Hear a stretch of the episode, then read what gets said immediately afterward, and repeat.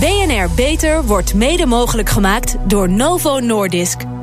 BNR Nieuwsradio. BNR Beter.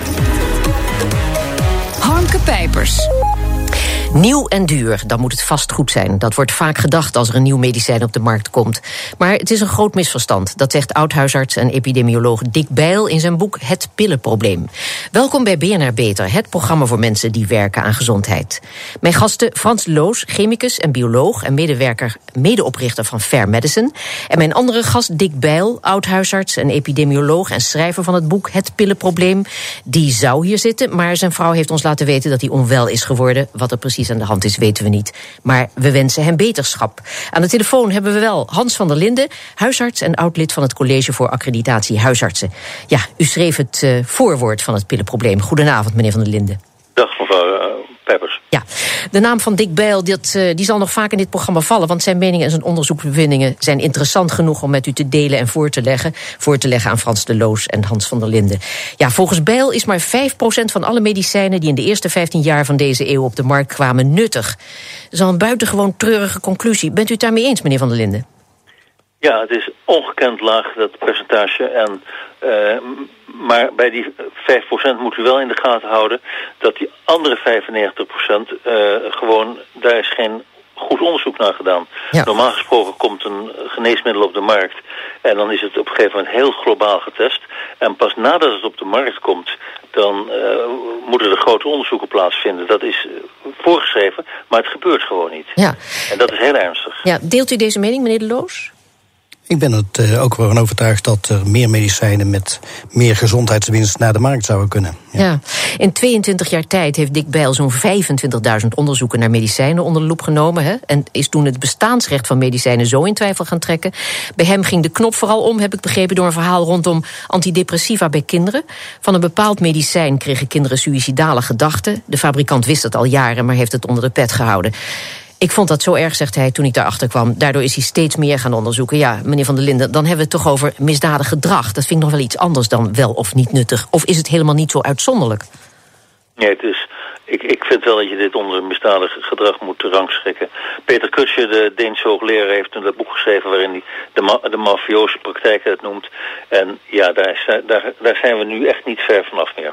Ja, maar uh, overkwam het u, meneer Van der Linden, dat u in uw tijd als huisarts... Uh, toen had u nog niet de kennis die u nu heeft... en die Dick uh, Bijl destijds, die Dick Bijl inmiddels heeft... heeft u ook wel eens medicijnen voorgeschreven waarvan u nu denkt... dat had ik beter kunnen laten? Oh, in, in, in rauwe mengen. Heel, heel, heel vaak. Ik heb heel veel achter vaandels aangelopen die vals bleken te zijn. En pas toen ik op een gegeven moment namens de Landelijke Huisartsvereniging... commerciële nascholing ging visiteren... Mm -hmm. toen vielen mij de schellen van de ogen... En zag je op een gegeven moment hoe, huisartsen, eh, maar eh, met name daar had ik mee te maken, uh, hoe die echt grensloos misleid werden. Ja, want u ging naar allerlei fraaie skioorden, hoe moet ik me dat voorstellen? Nou, de, we hebben in Nederland de krankzinnige situatie dat academisch en universitair opgeleide artsen, dat die nageschoold worden door reclamebureaus. Ja. Dat, dat, kunt u zich gewoon niet voorstellen. Maar uh, inderdaad, de, de, Nederlandse overheid en de koninklijke maatschappij... tot bevordering van de geneeskunde... die vinden dat artsen in het kader van een verplichte vijfjaarlijkse herregistratie... nageschoold mogen worden door de farmaceutische industrie. En dat gebeurt massaal. Ja. Dat kan je toch niet voorstellen eigenlijk. Ja. Moeten we concluderen dat je het ontwikkelen en op de markt brengen van medicijnen... niet aan de marktwerking en aan shareholders value kunt overlaten, meneer Van der Linden? Um, ja, als je de luxe had... Uh, nee, er zou heel veel voor te, voor te zeggen zijn uh, dat, uh, dat het inderdaad gaat gebeuren op een hele andere manier. En er is een, financieel-economisch is er geen enkele reden voor, voor het, het, laten doen dit door de farmaceutische industrie. Ja, maar meneer De Loos van Fair Medicine, u keurt zich niet tegen de markteconomie, hè, heb ik begrepen. Wij gaan niet tegen de markteconomie in. Wij denken dat er mogelijkheden zijn om de partijen die nu deelnemen aan het proces van de geneesmiddelontwikkeling met elkaar samen te laten werken op een andere manier. Waarbij iedereen zijn rol nog eens even herziet en anders invult. Waardoor je dan via samenwerking een heel product naar de markt kunt brengen.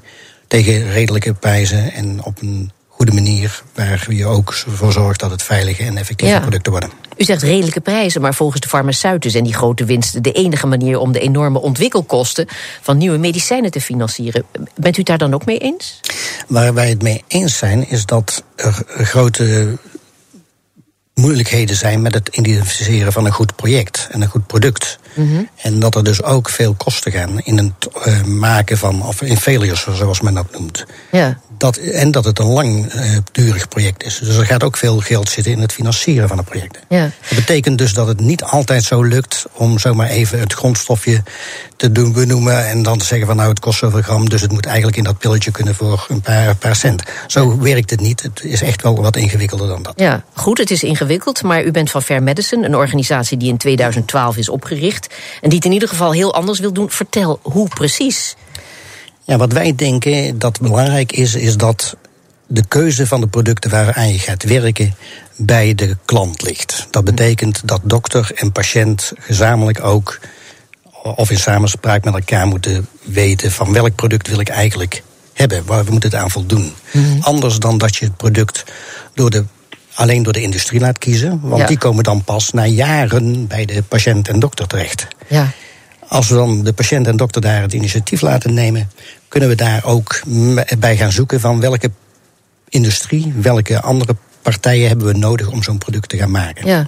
En hoe ziet het voor die modellen eruit? Is het aantrekkelijk of aantrekkelijk genoeg voor investeerders? Of, of moet daar heel hard aan worden getrokken? Nee, wat wij merken in de laatste twee jaar, met name wanneer we aan het praten zijn met investeerders, industrie, zien we dat een verdienmodel waarbij we een schone winst van 8 tot 15 procent in het mhm. model inbrengen, dat dat uh, aantrekkelijk genoeg is voor partijen om uh, daaraan deel te nemen. Ja. Meneer Van der Linden, de wereldomzet aan geneesmiddelen van farmaceutische bedrijven is zo'n 1200 miljard dollar, 20 tot 30 procent, dat wil zeggen 110 tot 165 miljard dollar, wordt uitgegeven aan marketing. Dat lazen we in het door u geschreven voorwoord van het boek van Dick Bijl. Dat gigantische bedrag is dus kennelijk de kurk waar het businessmodel op drijft, hè? Ja, dat is. Um, en het feit dat heel veel artsen daar medewerking aan verlenen. Uh, door dat vele geld kunnen uh, producenten van geneesmiddelen uh, artsen allerlei voordelen bezorgen. En we hebben inmiddels een hele leger van mensen die met hun samenwerken. En die bewerken de publieke mening, de overheid, de politiek, toezichthouders. Ze maken deel uit van commissies die beslissen over toelating van geneesmiddelen. Mm -hmm. En als sprekers tijdens nascholingen en op congressen zetten zij collega's op het verkeerde been. Uh, zolang winstmaximalisatie de drijfveer is van de farmaceutische industrie, zijn we verkeerd bezig. Gezondheidszorg moest, moest zou de drijfveer moeten zijn. Ja. Maar inmiddels zijn we op een heilloze weg die ook dood gaat lopen. Want de, de aandeelhouders die eisen gewoon steeds meer omzet. En uh, daardoor wordt gaat men steeds driester te werk. De afgelopen twintig jaar, elk jaar meer, uh, is die farmaceutische industrie, die farmamarketing, driester en, geworden. En ja. de manier waarop ze nu momenteel die hele dure kankergeneesmiddelen echt via het conflictmodel er doorheen drijven. ze zijn al een politieke backing aan het mhm. verliezen. Je ziet een enorme stroom aan, zo aan, aan agressie farmaceutische industrie. En dit gaat gewoon stuk lopen. Ja. hoef je geen profeet voor te zijn. Nee, want ik ga nog even naar meneer Van der Linden. Een, een ander probleem dat Dick Bijl schetst... is dat er veel te veel zogenaamde nieuwe medicijnen op de markt komen... die vaak niet meer zijn dan variaties op al bestaande medicijnen. Zogeheten MeToo's, hè, dat MeToo-verhaal... Ja, ook even een stukje van de markt. Ja, dat is uh, bekend. Uh, uh, die MeToo's hebben geen ander doel dan via een nieuw patent opnieuw veel geld te verdienen. Dat is al geruime tijd bekend. Waarom laten we dat gebeuren? Waarom is daar geen regelgeving voor? Omdat er niemand tegenin kan gaan. Ze hebben vrij spel. Ja, maar in Noorwegen, heb ik begrepen, had je als regel dat je, als er van een bepaald medicijn al circa drie op de markt waren, dat je dan als farmaceut met heel goed bewijs moest komen dat jouw medicijn daar wel degelijk iets aan toe zou voegen. Maar die regel is komen te vervallen, heb ik begrepen. Nu zo onder. Nee, uw verband is dat komen te vervallen. Ja. En dat is dus heel triest. En dat is ook het gevolg van politieke lobby. Ja, als je, als je, als je 150 miljard hebt, dan kun je op een gegeven moment kun je alles kun je beïnvloeden. Je, je, je hebt de, de, de literatuur, je hebt de, het, het, het, het, farmacologisch onderzoek. Uh, je kunt alles sturen. Ja. En ze hebben geen tegenspel voldoende. Het enige, enige wat zou helpen, en dat is echt het enige wat zou helpen... is als we morgen aan de dag zorgen dat die enorme geldstroom die zij krijgen... die honderden miljarden, als die opdroogt. En daar is maar één, één simpele methode voor. Je moet gewoon die patenten moet je halveren, de looptijd. Ja. En dan, ik ga eventjes nog, kom, we praten zo verder. Ik ga nog even naar meneer De Loos. Want uh, minister Schippers heeft in 2016 een subsidie van 2,8 miljoen euro toegekend aan de stichting Fair Medicine. We spraken al over het feit en uh, Van der Linden constateert dat ook, dat de tijd toch wel een beetje aan het keren is. Intussen werken ook 44 farmaceutische bedrijven die in Nederland actief zijn, wel aan een code die het gedrag van de sector intrinsiek moet veranderen. Meneer Van der Linden, meneer uh, Bijl, aan, eerst meneer Bijl, wordt u blij. Nee, die is er niet. meneer Loos, wordt u daar wel een beetje blij van? Ik denk dat het een goede zaak is dat de industrie uh, zich beseft dat er een code nodig is. Dat ze de boodschap krijgen dat er op een andere manier gewerkt moet worden. Ja. Overigens denk ik ook dat er industrie is die gewoon wel op de goede manier werkt. En mm -hmm. waar we de coalities mee kunnen vormen die voor ver mensen aan het werken. Ja, meneer Van der Linden? Bent u daar een beetje optimistisch over? Nee, uh, als u zegt uh, dat ze wereldwijd aan de code zouden werken, nee, dat is geen sinds het geval. En in Nederland hebben wij alleen maar verkopers. Uh, ja. Er bestaan geen farmacologen meer. De, nee, pharma, dat, is een, een, dat zijn sales managers. Die hebben helemaal niets in te brengen. Die moeten gewoon het pharma-marketingplan, wat bij de moedermaatschappijen wordt ontwikkeld, moeten ze invoeren. En ze hebben wereldwijd niets in te brengen. Dus het heeft ook geen zin om met deze mensen in Nederland te praten, want ze hebben geen enkele invloed internationaal. Ja. Breng je een bezoek aan een huisarts, grote kans dat je tevreden met een recept op zak naar huis gaat. Dat bezoek was dus niet voor niets. Maar hoe goed werkt dat medicijn? En waarom krijg je dat medicijn en niet een van de andere twintig vergelijkbare medicijnen? Meer hierover. NL. BNR Nieuwsradio. BNR Beter. We slikken veel te veel medicijnen, terwijl een groot deel van die pillen helemaal niet goed werkt. Dat zegt oud-huisarts en epidemioloog Dick Bijl, die er helaas niet kan zijn vanavond. Vlak voor de, voor de uitzending werd hij onwel. We hebben een pillenprobleem. Dat zegt hij. Mijn gasten, Frans de Loos, biotechnoloog en medeoprichter van het bedrijf Fair Medicine. En aan de telefoon Hans van der Linden, huisarts en oud-lid van het College voor Accreditatie Huisartsen. En hij schreef het voorwoord bij het boek Het Pillenprobleem. Ja, meneer Bijl zegt in zijn boek: Vertrouw uw arts niet de medicijnen die hij voorschrijft. Meneer van der Linden, ligt het probleem en de oplossing vooral bij de farmaceuten, de doktoren, of toch ook bij de mensen die de medicijnen gebruiken? Ja, dat is een hele moeilijke vraag. Je kunt natuurlijk niet verwachten van mensen dat ze farmacologie gestudeerd hebben nee, of medicijnen. Ja. En ze moeten gewoon kunnen vertrouwen op hun artsen.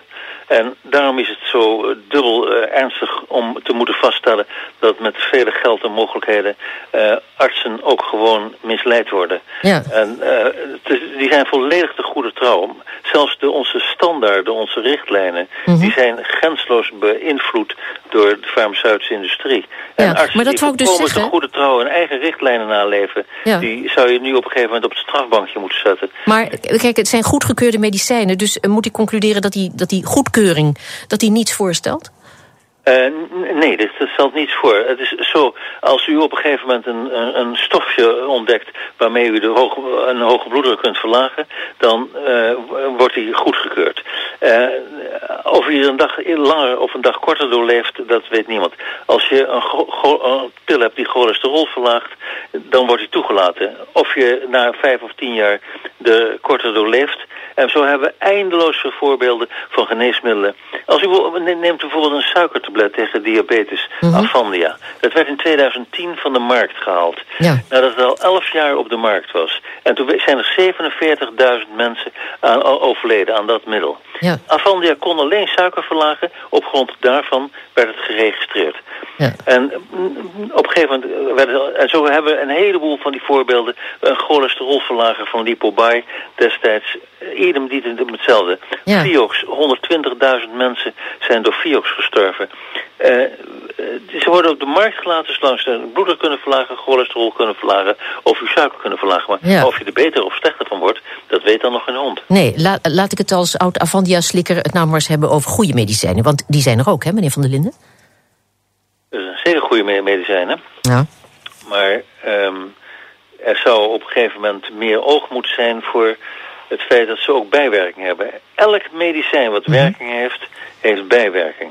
En um, omdat de farmaceutische industrie alleen maar bij ons aanpraat van fantastisch middel, het doet dit, het doet dat, maar niet de bijwerkingen erbij vermeldt, uh, verdwijnen die bijwerkingen bij ons als artsen een beetje uit, uit het gezichtsveld. Ja. Nou ja, fabrikanten die een medicijn laten registreren, die leveren de gegevens uh, volgens Dick Bijl aan in documenten van duizenden tot tienduizenden pagina's. Daardoor wordt het eigenlijk ook honderdduizenden, oh nog erger. Nou, daardoor wordt het eigenlijk ook ondoenlijk uh, of on ondoenlijk zonder meer om die onderzoeksgegevens goed te beoordelen. Hè? Ja, hele bewuste strategie om Mhm. zoveel aan te leveren dat de mensen die het moeten beoordelen daar gewoon niet meer naartoe komen en niet, niet kunnen. Worden volledig ondergesneeuwd. Ja. Meneer De Loos, Fair Medicine, de stichting Fair Medicine hoopt deze kerst de eerste middelen eh, bekend te maken. Eh, u mag het nu nog niet bekendmaken, dat is heel jammer. Maar vertel, eh, wat voor middelen zijn het? Het is een middel wat voor een eh, zeldzame ziekte gebruikt wordt, eigenlijk al tientallen jaren. Waar een klassieke fabrikant een vorm van heeft gemaakt, waardoor het wat minder vaak eh, toegediend hoeft te worden en wat Ja. beter verdragen wordt. En eh, door die verandering is er een prijsstijging gekomen van twintigvoudig. Ja, Dus het eh, middel is van zo'n 8000 naar 140, 15.000 gegaan. Dat vinden wij dan een erg hoge stijging. En met name omdat Ja, de, technolo- de technologie die gebruikt wordt eigenlijk best wel bekend is. Mhm. Dus wij zijn toen in samenspraak met arts en eh, patiënt gaan kijken van... vinden jullie dit wel een goede verbetering? Zou je zo'n middel willen? Dat was zo. En wij gaan dan kijken, kunnen wij een coalitie met bij elkaar krijgen... die dat middel kan maken? Is dat wettelijk toegestaan? Zijn er patenten die we eventueel verbreken? Is er een uh, weesgeneesmiddelregistratie die het uh, niet toestaat? En als dat allemaal mogelijk is voor ons, dan gaan we daaraan werken. Ja. Wat, En- wat, wat zit er nog meer in de pijplijn? Eén medicijn noemde u voor een zeldzame ziekte. Ja, nou ja, het zijn, het zijn bij ons toch voornamelijk weesgeneesmiddelen, omdat Ja. wij dan wat sneller kunnen handelen. En eh, daarna gaan we kijken of wij dus ook volledig innovatieve middelen kunnen maken. Maar Ja. we willen met name in de tijdlijn wat sneller kunnen werken dan dat we 10 tot 15 jaar voor een nieuw geneesmiddel En, en, en hoeveel pagina's stelt het rapport eh, rond die middelen? Ja, dat, dat is natuurlijk eh, afhankelijk van de farmaceut en de registratie, de, de deelnemer die in de coalitie zit. Ja. Maar wat wij zeker zullen doen, is dat ook in overleg met de autoriteit. eh, het, het dossier opzetten. En het is natuurlijk zo dat het ook de autoriteit kan zeggen: van ja, wij willen gewoon niet heel veel overbodige informatie. We willen het to the point hebben. En ook daar ligt een verantwoordelijkheid, denk ik. Ja. Eh, Dick Bijl, die er dus vanavond niet bij kan zijn, vandaag niet bij kan zijn, die wil cursussen gaan geven aan artsen, apothekers en misschien ook aan journalisten. Artsen krijgen nu ook al regelmatig nascholing, maar die worden in veel gevallen gefinancierd door, daar heb je het weer, de farmaceutische bedrijven. Uh, meneer Van der Linden, u heeft jaren gewerkt bij het College voor Accreditering Huisartsen. Daar heeft u geleerd hoe de hazen liepen, hoe nascholing werd gebruikt als marketinginstrument. Ja. Uh, maar u geeft zelf ook lessen, hè? Ja, ik geef aan huisartsinstituten uh, geef ik uh, colleges farma marketing. En uh, ook uh, cursussen door, door het land heen over farma marketing. Gewoon hoe, hoe, hoe het werkt en hoe men op het verkeerde been wordt gezet en hoe allesomvattend het is. Ja. Uh, meneer De Loos, zou u als organisatie ook nascholing willen aanbieden? Of eerst maar eens die nieuwe medicijn op de markt? Want dat is nog een heel gedoe. Nou, ik denk dat we het allebei kunnen doen. Ik Ja? denk dat we het uh, allebei al doen. Wat wij met name doen als wij ons model uitleggen, is ook uitleggen hoe werkt de klassieke pharma. Ja. En dat, uh, dat is vaak niet bekend. Ook niet bij de professionals. Dus wij, ik had laatst een lezing voor beginnende artsen die net naar hun kooschappen waren. En ook die uh, hebben vaak niet uh, voldoende informatie van hoe werkt het nou. Kan ik me anders opstellen dan klant? Hè? Dan kan ik alleen maar accepteren wat er al op de markt is. Maar zou ik ook gewoon invloed kunnen uitoefenen op welke producten er gemaakt worden? En dat proberen wij te stimuleren. Dus dat Ja. ook alle andere partijen iets anders opstellen. Niet alleen als klantenarts, maar ook als, als uh, ontwerper, ontwerper van medicijnen. Maar ook de patiënt leren patiënt te zijn. U had het net over van gaat dat goed met patiënten? Uh, zij als ze een geneesmiddel krijgen, dan zijn ze vaak niet therapietrouw. We Ja, moeten ja, ja. dat natuurlijk ook voor zorgen dat Groot de patiënt probleem. zijn verantwoordelijkheid neemt. En zo iedereen zijn eigen uh, rol nog eens even in het systeem bekijkt. En dan kijken of we naar een betere uh, ontwikkeling kunnen komen. Intussen zijn er toch allerlei ontwikkelingen gaande, zoals Fair Medicine er één is. Uh, er zijn ook ziekenhuizen die zelf medicijnen op de markt willen brengen en dan niet tegen boekerprijzen. Stemmen die ontwikkelingen u toch niet een heel klein beetje optimistisch, meneer Van der Linden? Is het Oh niet ja, een zeker. beetje aan Dat het keren? Ja? Ja, zeker. Er er is zoveel in beweging en dat zelf aanmaken, dat gat wat ze in de wetgeving hebben gevonden, dat uh, behandelaars ook zelf medicijnen mogen maken. Maar het allerbelangrijkste zal toch moeten zijn dat we wereldwijd een, een modus vinden. En Ja. ehm, alleen, ja, daar spelen hele grote eh, nationale belangen bij. Amerika, Duitsland, Engeland, Frankrijk. Ze hebben allemaal hun grote farmaceutische industrieën. Ja. En ja, daardoor worden de rijen niet gesloten. Nee. Ik, ga Mondiaal. nog even, ik ga nog even naar meneer Loos, want ik las dat bij uw stichting zich ook een farmaceut heeft aangesloten. Dat ja, klopt, hè? Ja, farmaceuten die eh, zeg maar een segment van het midden- en kleinbedrijf zijn, Ah ja, kunnen bij ons heel goed eh, aansluiten, omdat die niet die gigantische bedragen mee hoeven te nemen om product te ontwikkelen. Dat Ja. kunnen we in een coalitie doen. En dan kan het wel met een kleiner bedrijf, wat ook accepteert dat, er, eh, dat eh, rendementen eh, beperkt zijn, die gewoon van tevoren afgesproken kunnen worden. Ja. Nou ja, hoe het ook zij, het boek van eh, Dick Bijl. Eh, en de boeken die Bijl nog gaat maken, die kunnen eraan bijdragen dat patiënten en zorgverleners mondiger worden. Dat ze letterlijk en figuurlijk wat minder slikken. En dat zal ongetwijfeld helpen om aan het machtsmisbruik van farmaceuten. De goede niet te nagesproken, dat zeg ik er nadrukkelijk bij, dat daar een einde aan komt. Hartelijk dank Frans de Loos, biotechnoloog en medeoprichter van het bedrijf Fair Medicine. En Hans van der Linden, huisarts en oud-lid van het College voor Accreditatie Huisartsen. U schreef het voorwoord van het pillenprobleem en we waren erg blij dat u op het laatste moment bereid was om eh, ons te helpen met deze uitzending. Hartelijk dank. Pioniers in de zorg. Onze zorgredactie speurt naar interessante medische innovaties binnen en buiten de muren van de universiteit. Waar werken ze aan en wat moeten wij hierover weten? Esther Jansen, vandaag gaat het over de vraag of ouderen wel of niet recht hebben op een nieuw orgaan. Ja, transplantaties zijn natuurlijk altijd heftige operaties. Maar het is lang niet meer zo dat alleen jonge, fitte patiënten hier recht op hebben. Maar we moeten wel meer te weten komen wat het effect van die transplantaties op oudere patiënten is. En of het nog wel zin heeft. Ja, en daar is nu een potje geld voor vrijgekomen? Ja, het UMC Groningen krijgt een subsidie van 1,2 miljoen euro voor nieuw onderzoek naar niertransplantaties bij ouderen. Dat geld wordt vooral gebruikt om uit te zoeken of ouderen minder afweeronderdrukkende medicijnen zouden uh, kunnen krijgen.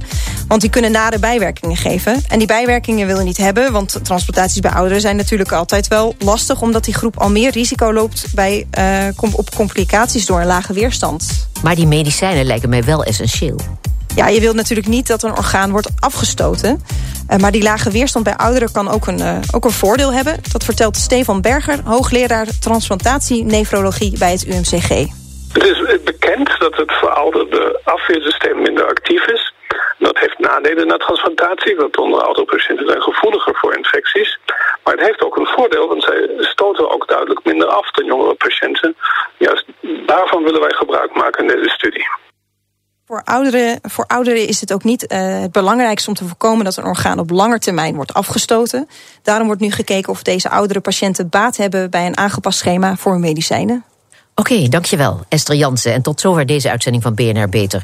Op bnr.nl slash beter is deze uitzending terug te luisteren... of on demand via de BNR-app, Spotify of iTunes. En we zijn ook op Twitter te vinden onder BNR Lifestyle. Dus heeft u tips voor ons, laat het ons weten. Ik ben Harmke Pijpers. Graag tot een volgend spreekuur.